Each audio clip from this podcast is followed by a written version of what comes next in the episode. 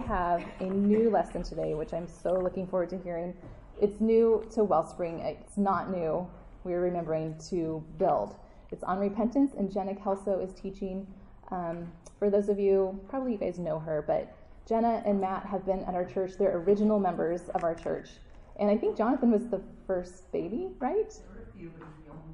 Okay. Oh, okay. So one of the first babies um, that was born into the church. So um, Jenna will come and teach us. We're so glad to have her today.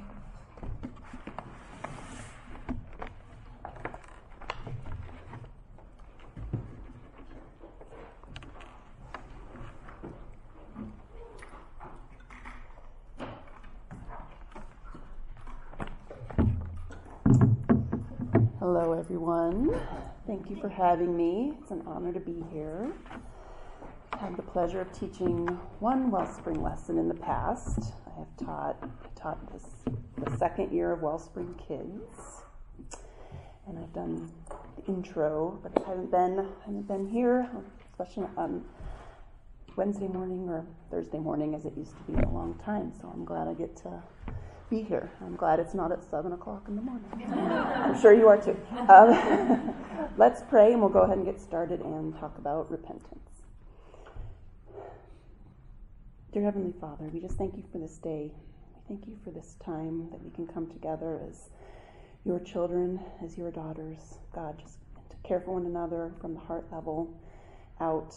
God, um, you are so good and you are so kind to give us your word and within that, we get to know your character, your thoughts, your um, heart towards your children, and your heart toward the world, God. We see that um, truly no better way than the times that we can study repentance, God, in our um, saddest, most rebellious, ugliest moments. God, you come alongside your children, put your arm around them, and point them towards your Son. Point them towards what you want them to look like point them towards the path of growth. God, um, let us be humbled as we walk through that, as we under, try to understand the idea of repentance better. Lord, we pray all these things in your name. Amen.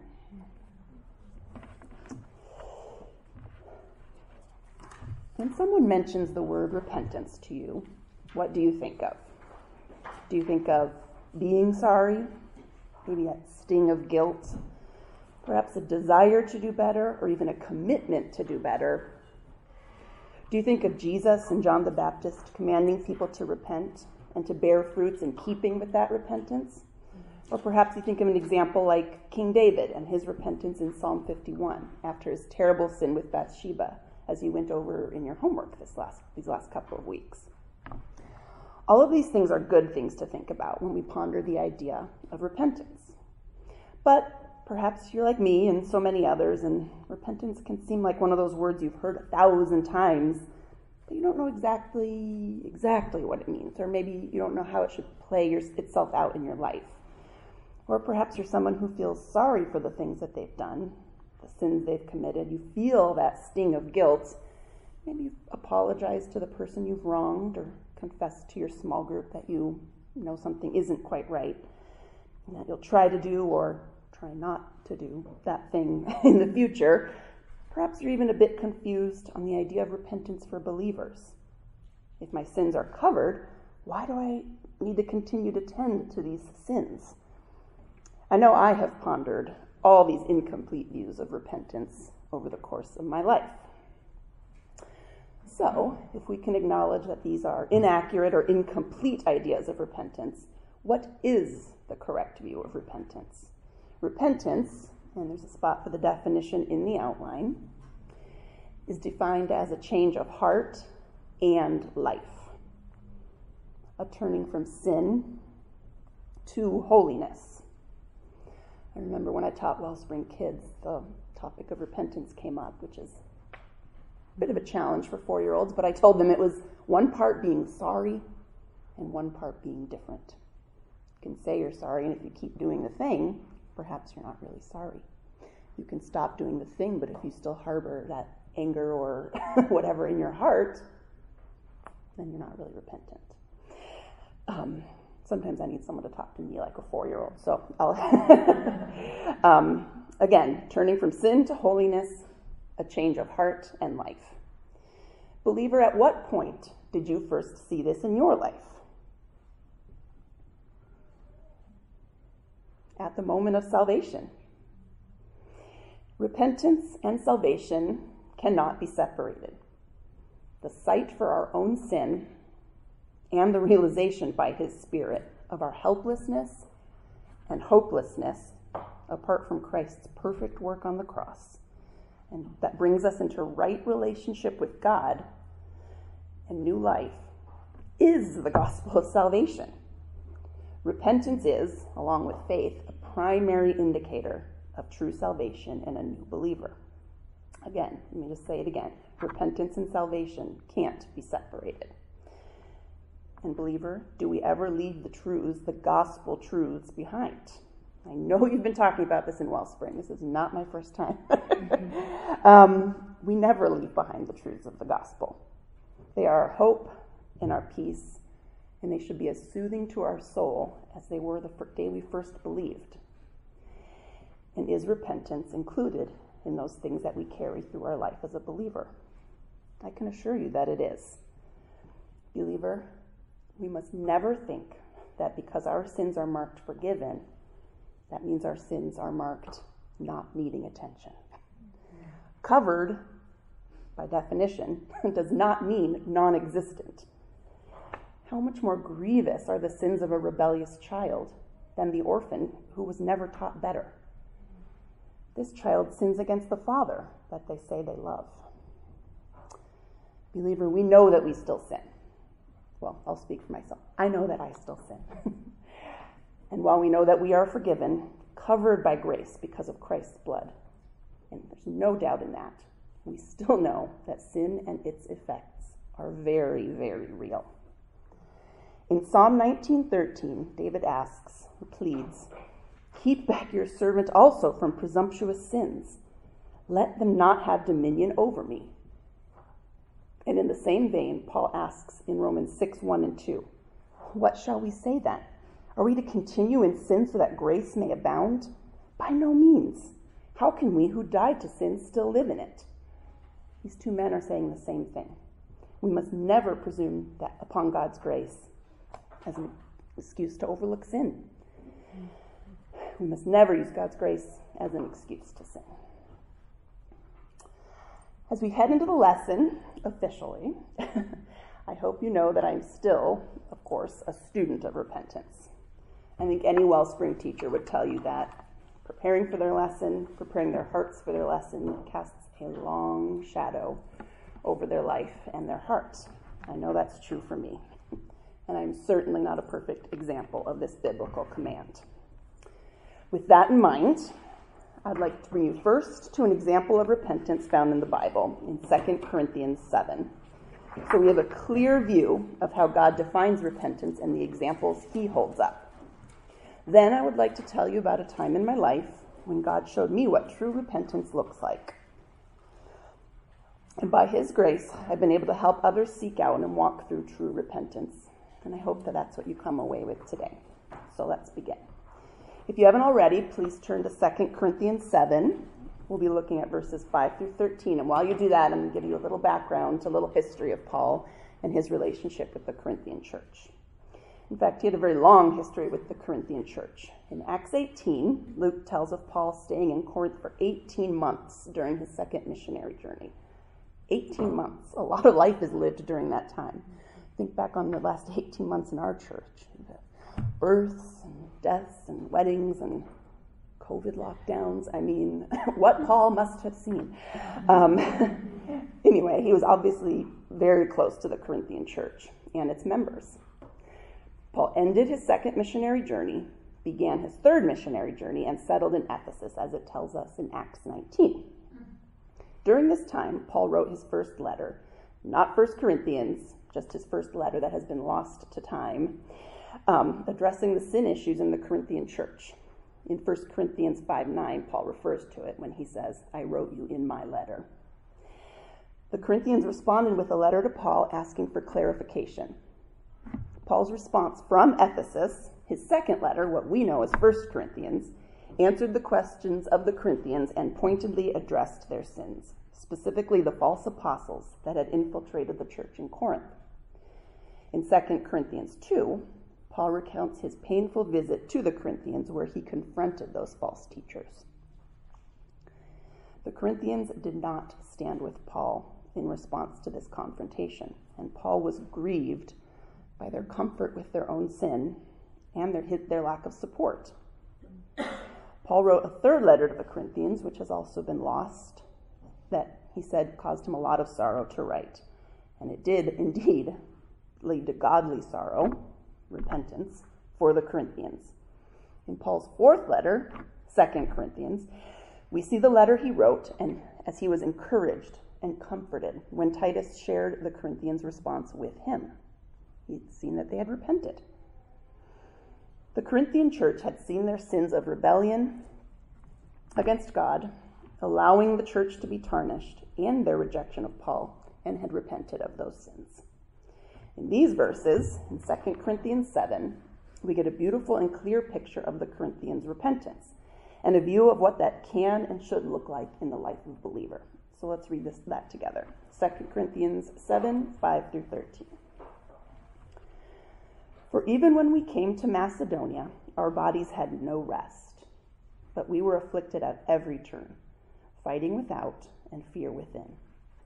But God, who comforts the downcast, comforted us by the coming of Titus, and not only by his coming, but also by the comfort with which he was comforted by you, as he told us of your longing, your mourning, your zeal for me, so that I rejoiced even more. For even if I made you grieve with my letter, I do not regret it, though I did regret it, for I see that the letter grieved you, though only for a while.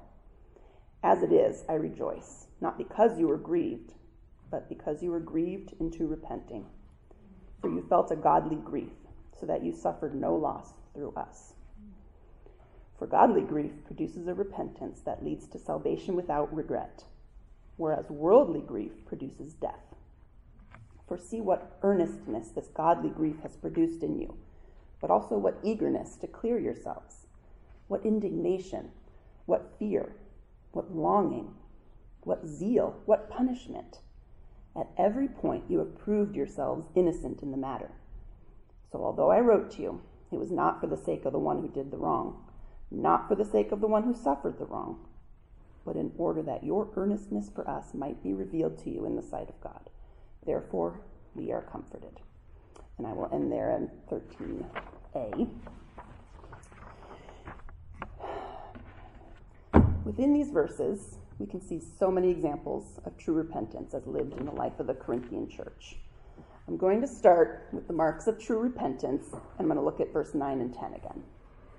I now rejoice, not that you were made sorrowful, but that you were made sorrowful to the point of repentance.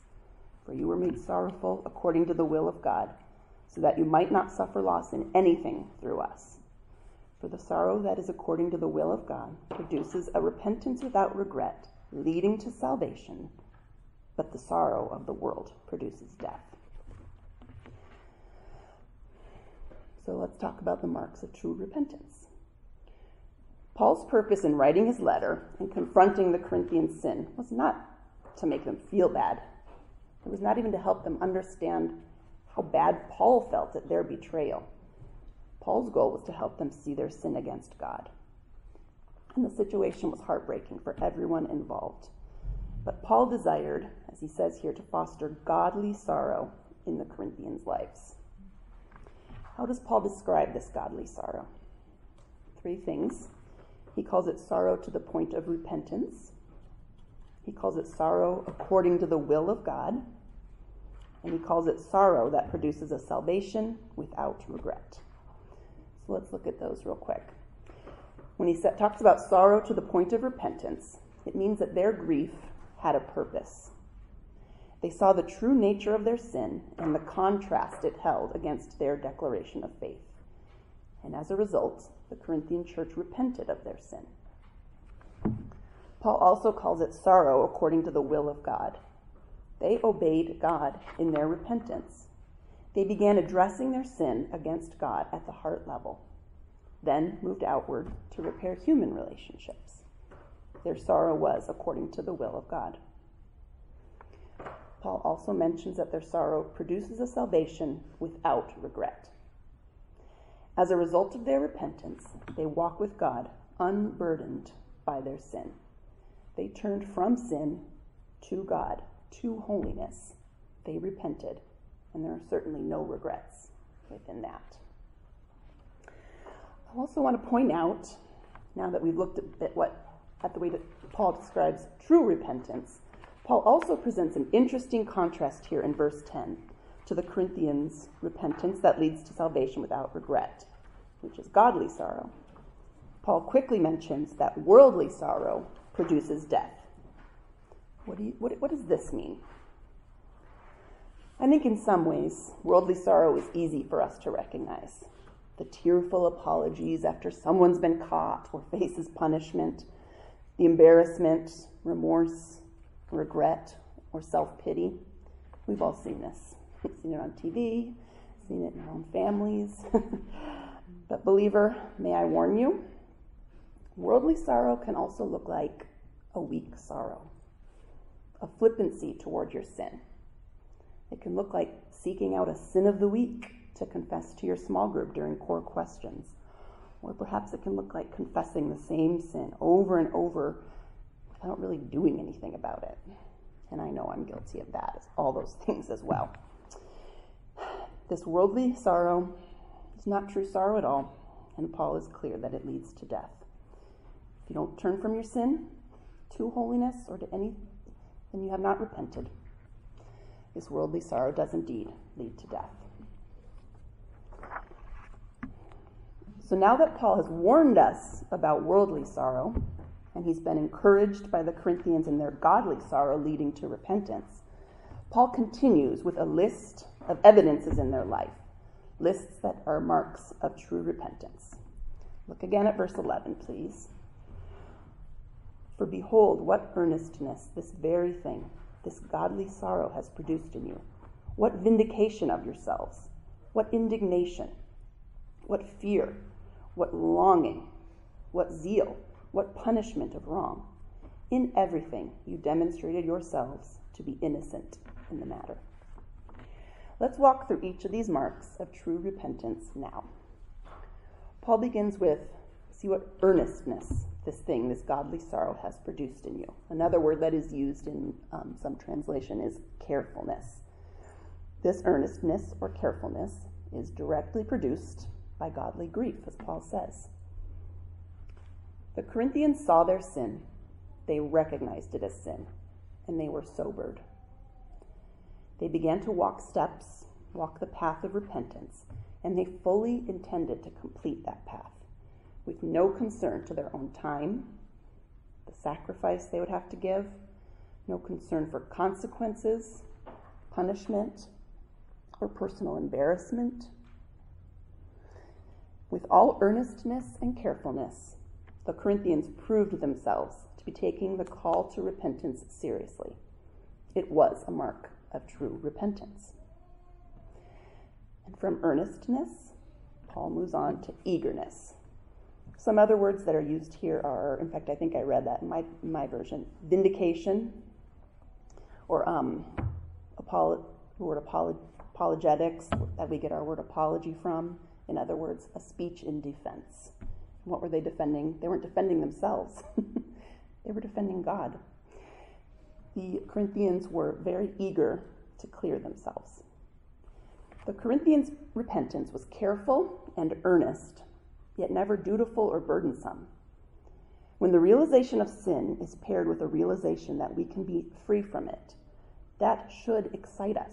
We should be eager to act to realize that we can be clean, we can be clear, and be cleared of the shame that we've brought upon God and ourselves and those around us, we can, believer, in our justified state, be sanctified and grow in Christ likeness. How exciting! and what excellent motivation to pers- eagerly pursue a life of repentance. The Corinthians' eagerness to pursue holiness in this way is a mark of their true repentance.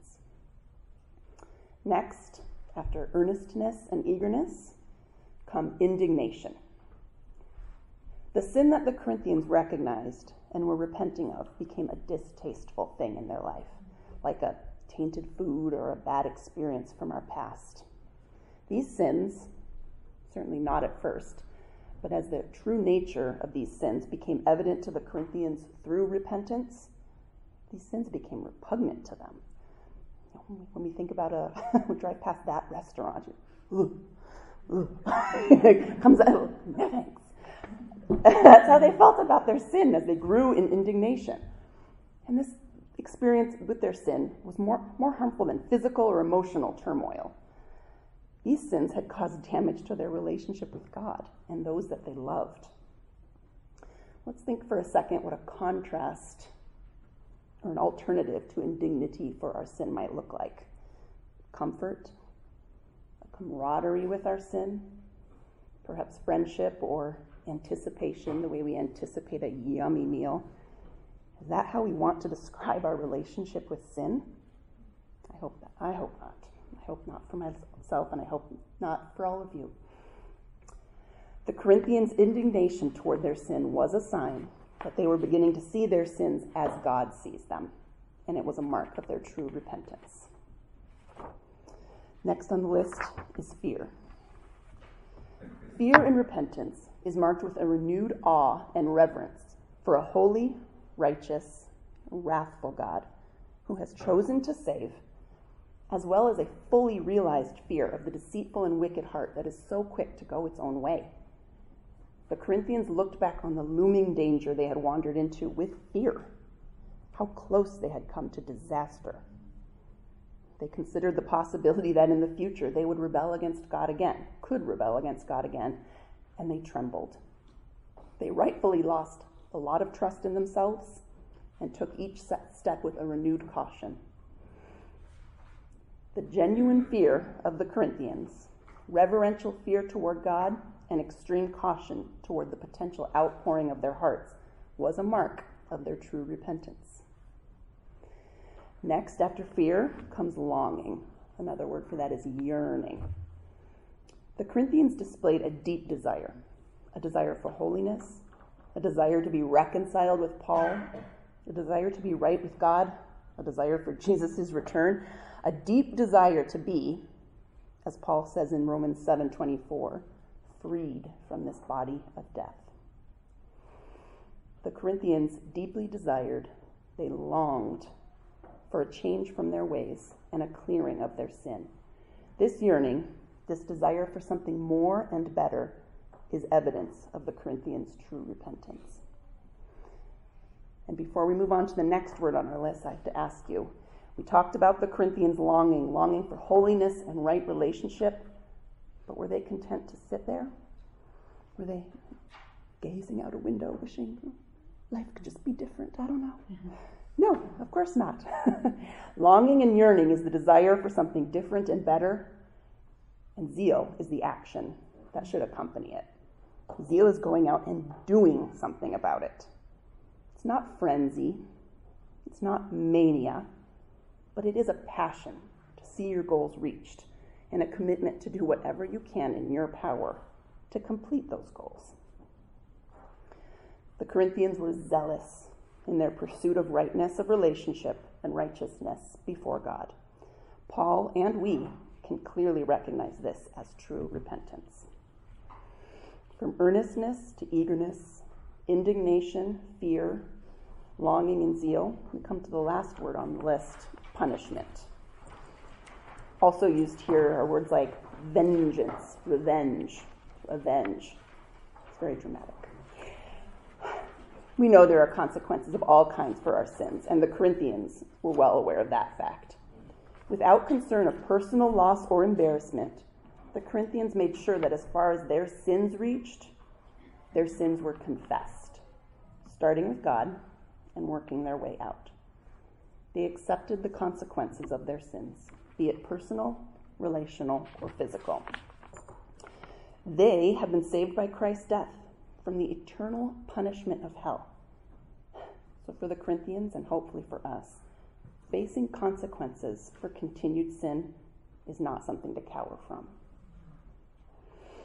But what could scare us more than that? more than eternal punishment?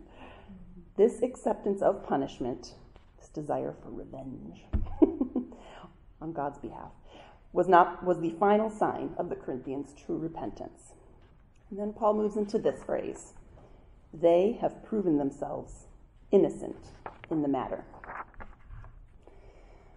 We've been introduced to this passage, the entire books of 1st and 2nd Corinthians, really, under the theme of the Corinthians' sin.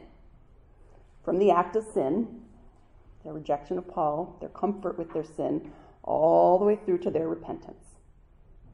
We've seen it. we know it. We're still talking about it 2,000 years later, and Paul has not sugarcoated it. Paul had regretted having to write the letter to the Corinthians, not because of personal offense, but because he had to confront them about something so ugly. And Paul had grave concern for their sin and what it might represent in their lives. And yet, we, along with Paul, have been blessed to see their godly sorrow, a repentance leading to salvation without regret, their earnestness, their eagerness, the indignation toward their own sin, the fear, longing, zeal, and punishment. And how does this list end? Paul says, You have proven yourselves innocent in the matter. Innocent. Not cleared, not forgiven, not even justified in the matter, although they were all those things. Paul describes these men and women as though they were innocent. Their sin was as good as never done. I am always blown away by the kindness found in these verses. God's kindness, as it says in Romans 2, leads us to repentance. And yet, that is not just the motivation to begin repentance, it is our beacon, it is our end goal as well. God's kindness declares the sinner, the faithful, repentant, forgiven believer, as innocent. Praise the Lord.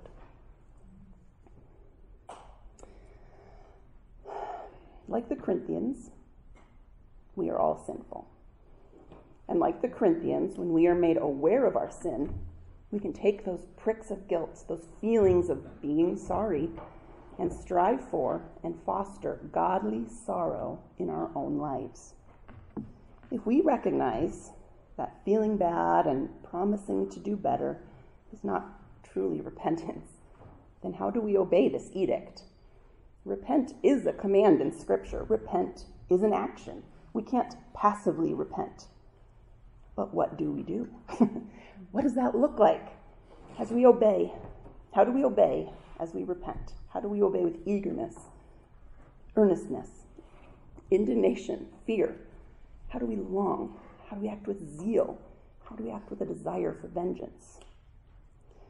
These were questions that I've had as well, questions I carried with me through several years of my Christian walk. As we move into the second half of our lesson, I would like to begin by sharing a story of a time in my life when God, in His kindness, showed me the depths of my sin and used His word to shine light into dark places in my heart. From there, we'll go into some practical application and ways we can foster that godly sorrow that speak, Paul speaks of in 2 Corinthians. So I'll begin the second half with the story. story time. It begins several years ago when we were out, it was a Sunday morning before church started. We weren't at this location, we were at Valley. So this was several years ago. I was standing in the entrance of our church, and a man walked in, holding the hands of his children. Now, from a distance, or perhaps at a glimpse, this man seemed calm.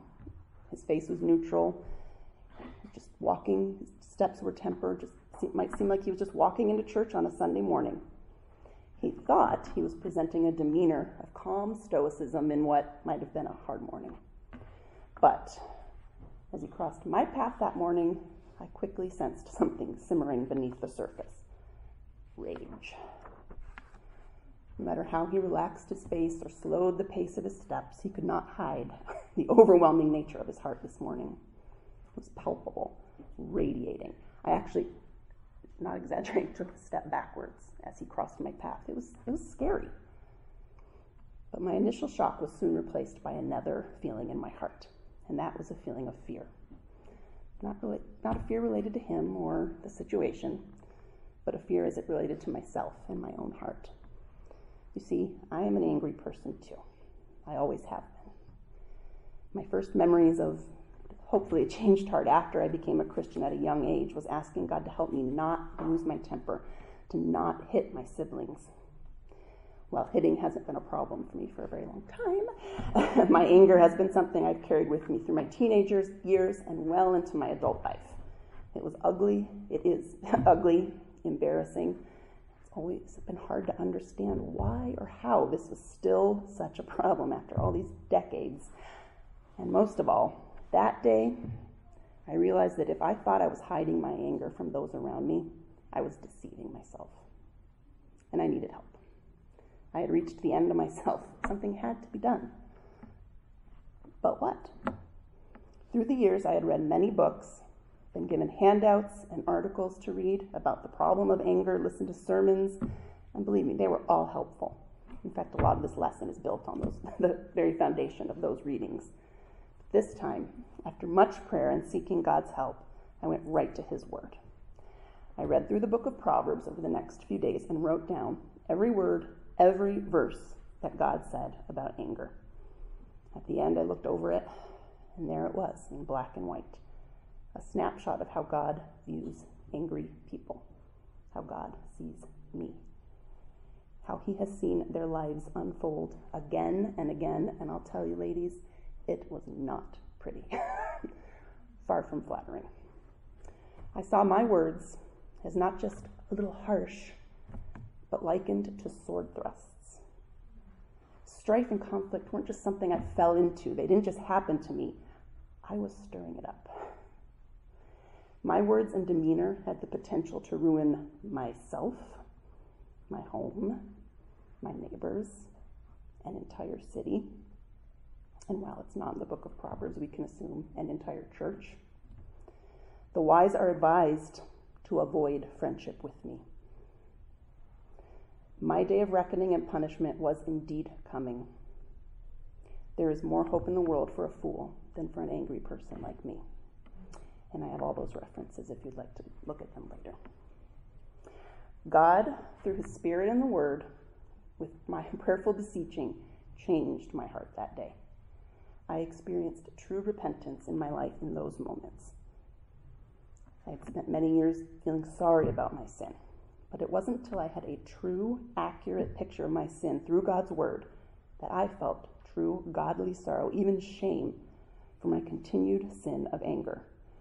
From clarity through His Word came godly sorrow. And from that godly sorrow came, indeed, a repentance that leads to salvation without regret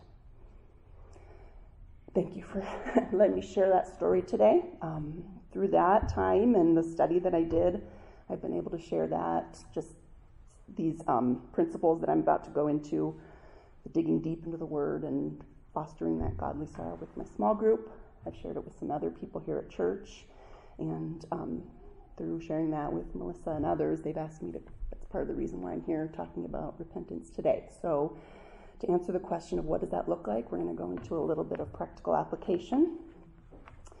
And what, before we do that, I want to remind you, and I want to be completely clear these guidelines I'm about to give you are not a formula.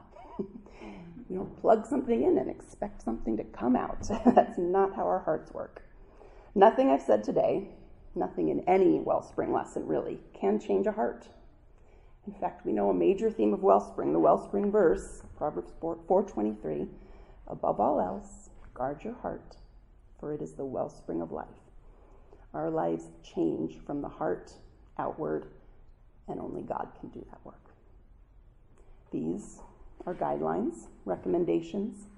These are ways of acknowledging that when something is not right in your life, when something is affecting your relationship with God and others, that something is most likely sin, and we must also acknowledge that God has called you to act, and that action is called repentance. So, back to my original question What does the act of repentance look like? What do we do? I'm going to walk you through some of these guidelines, some things to remember, and steps to take when you want to do the work required of you and root out sin. Seeking godly sorrow, striving for a right posture and a right relationship. As I take you step by step, we're going to do so by looking at a verse that is very familiar to you Philippians 4 6 through 8. And use it to dig deep into God's view of sin, specifically in this case, the sin of anxiety. I'm using it as an example. We're going to look to God's word to foster godly sorrow, and we're also going to focus on prayer as we continue to fight sin. But first, within your outline, and yes, please turn to Philippians 4 if you have not done so already. First, let's begin, believer, with a few specific things to remember. Remember to always ask for God's help. In fact, every step of this process should be bathed in prayer. God has kindly led you to repentance, and He will kindly walk you through it as well. As we ask for God's help, confess your sins to Him. Acknowledge your sin. Use biblical language. Acknowledge it as sin against God primarily. Acknowledge that your sin goes well beyond and before what you are experiencing in this moment. Your sin has been growing roots in your heart well before the moment you saw its outward effects. As we ask for God's help, we can also thank Him for showing you your sin. God has not left you alone, never has, and He never will. In fact, He wants to draw you closer to Himself. Even as you're sinning against Him, God is using these moments to show you the true nature of your heart. God wants to help you change. He wants you to bear fruit in keeping with repentance. He's protecting you from further sin and further consequences of the sin. As we ask for God's help, ask Him to help you fight sin well and to help you sin no more. So we spoke about remembering to ask for God's help, and I'm going to remind you to remember the gospel. Christians, even in their mixed condition, we are justified, forgiven, and loved by our Father. And these truths should only spur us on to fight our sin with God's strength and peace, never to excuse or overlook sin in the name of grace, as it says in Psalm 19:13. Our third thing to remember is remember it is God's word that changes hearts. So let's continue on how we can seek to foster godly sorrow by using God's Word now that we have a good foundation to remember. I would encourage you to begin by digging deep into the Word and seek the true nature of your sin in the Word. Um, some examples that can be used here. You can read, as I mentioned earlier, you can read through Proverbs and write out every reference and verse addressing the sin that you are repenting of. Um, seek out lists of your sin throughout the Bible. Some references there are Galatians 5, 16 through 21, Romans 1, 28 through 32, or Revelation 21, 8. Notice the sins alongside which your sins are listed. Keep doing that. I know some people, as they read their Bible plan, if there's something that they want to work on in their heart, they can highlight with specific color on their app or highlight throughout the word just to have a running reference of verses, you know, biblical examples, you know, Bible heroes that have struggled with the same sin. These are just some examples you can use as you dig deep into God's word, seeking the true nature of your sin. As you gather those verses, we continue to fight sin with the word. Become very familiar with the verses that you looked up about your sin. In tandem, seek verses to help you fight that sin. Write them all out, post them around your house, memorize it, have it as your screensaver on your phone. The word of God is likened to a sword of the spirit in Ephesians 6:17. God's word is how we fight sin. I want to pause here for a moment. This is a step in the process, the digging deep into God's word, that is easy to move through very quickly. Don't be tempted to sprint past this. God's word is so clear and so detailed. God hates sin more than we could ever understand. He has seen exactly how destructive it is. He is a master of language. Take the time to mine these truths in an effort to seek godly sorrow and to fight your sin. Let's continue on in what this might look like. As I said earlier, we're going to be walking through Philippians 4, 6 through 7, and I will read that now. Should be very familiar. Do not be anxious about anything, but in everything, by prayer and supplication, with thanksgiving, let your requests be made known to God. And the peace of God, which surpasses all understanding, will guard your hearts and minds in Christ Jesus. That's a verse that should be very familiar to us. You probably have it memorized. And if you're struggling with anxiety, this is just one example that I'm using to kind of walk through these steps. It might be easy to come away from that verse and perhaps think, don't be anxious, is the main takeaway. But let's look a little more closely. Let's look a little deeper. There is so much more there. We'll begin with the first phrase Be anxious for nothing. Nothing. Absolutely nothing. God has commanded us to not be anxious. In other words, anxiety is, is disobedience to God. Okay? The next phrase says, but in everything. In contrast to anxiety, and in all areas of life, all unknowns, every time we are unsure or scared, every time we second guess ourselves. Now we move on to the third phrase.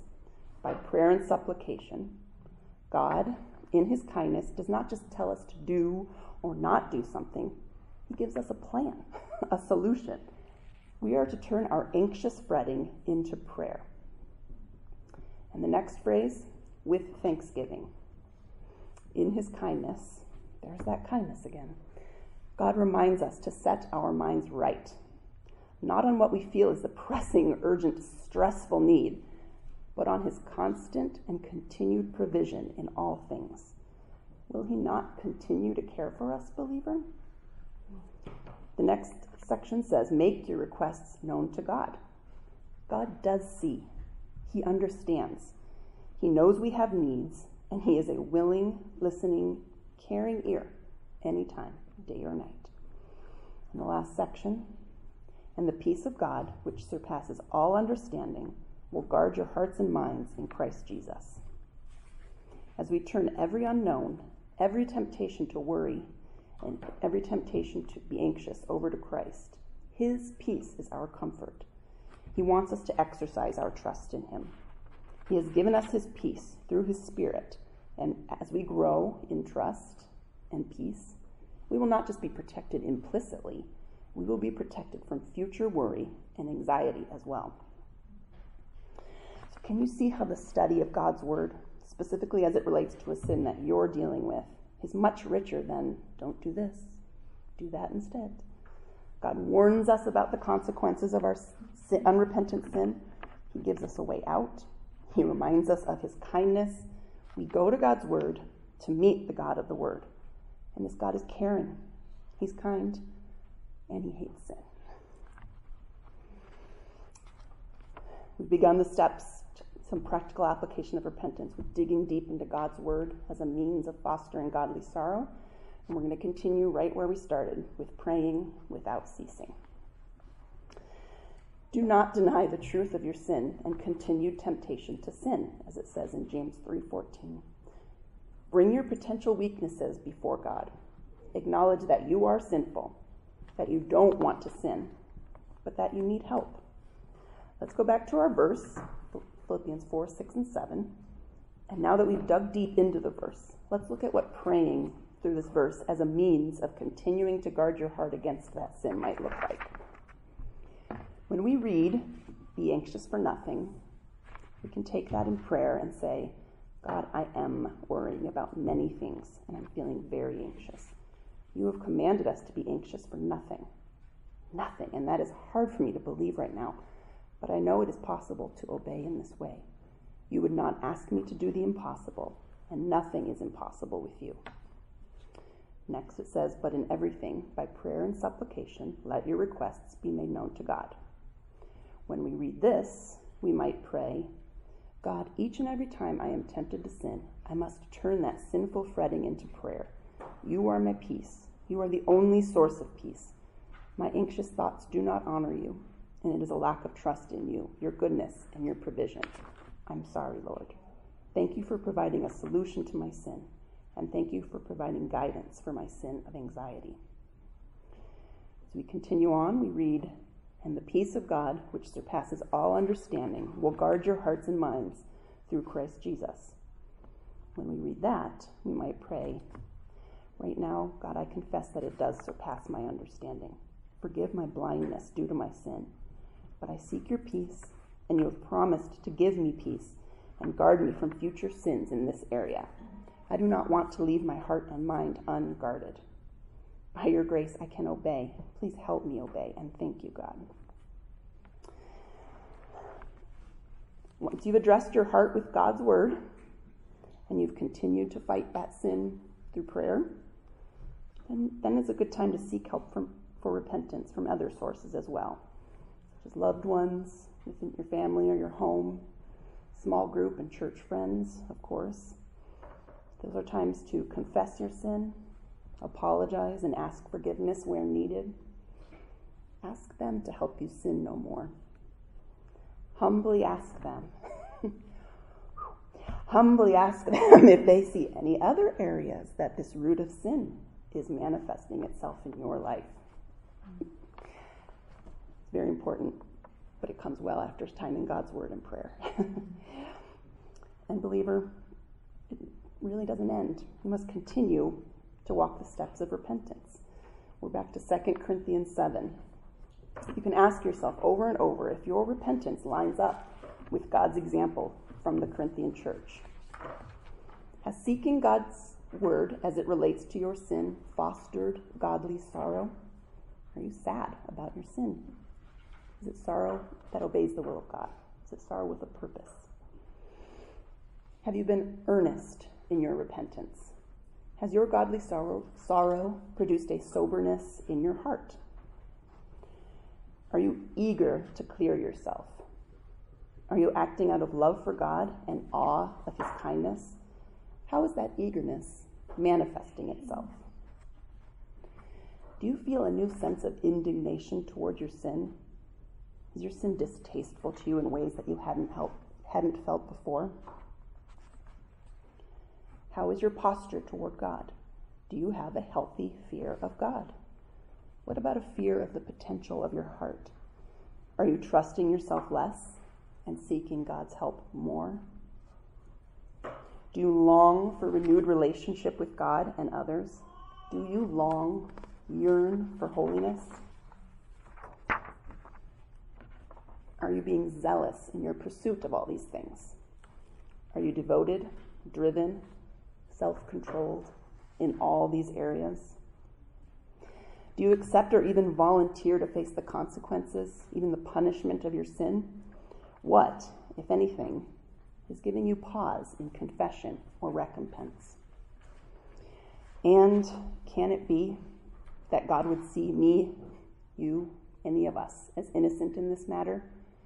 When you seek to link the word innocent with your heart and this situation, are you humbled? Do you feel undeserving? Are you more in awe of God's grace?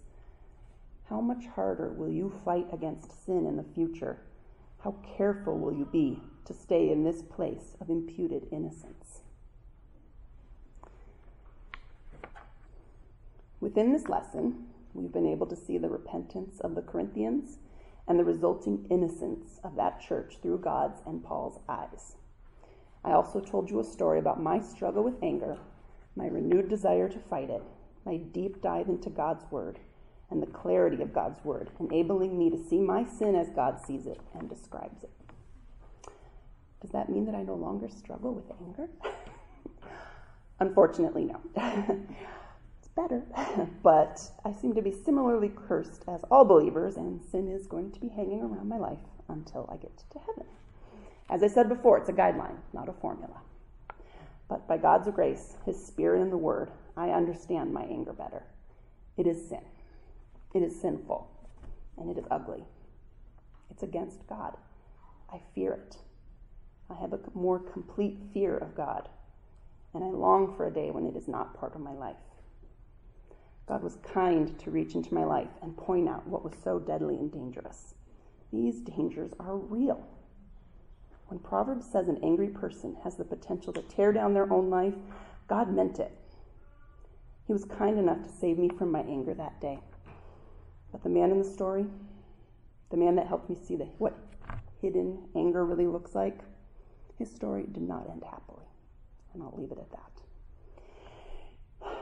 My desire to point my sisters in Christ again and again to his word, to biblical examples of repentance, like David in the Corinthian church. I hope to emphasize the dangers of continuing in sin and the grace and freedom and joy available to the repentant believer, a salvation without regret.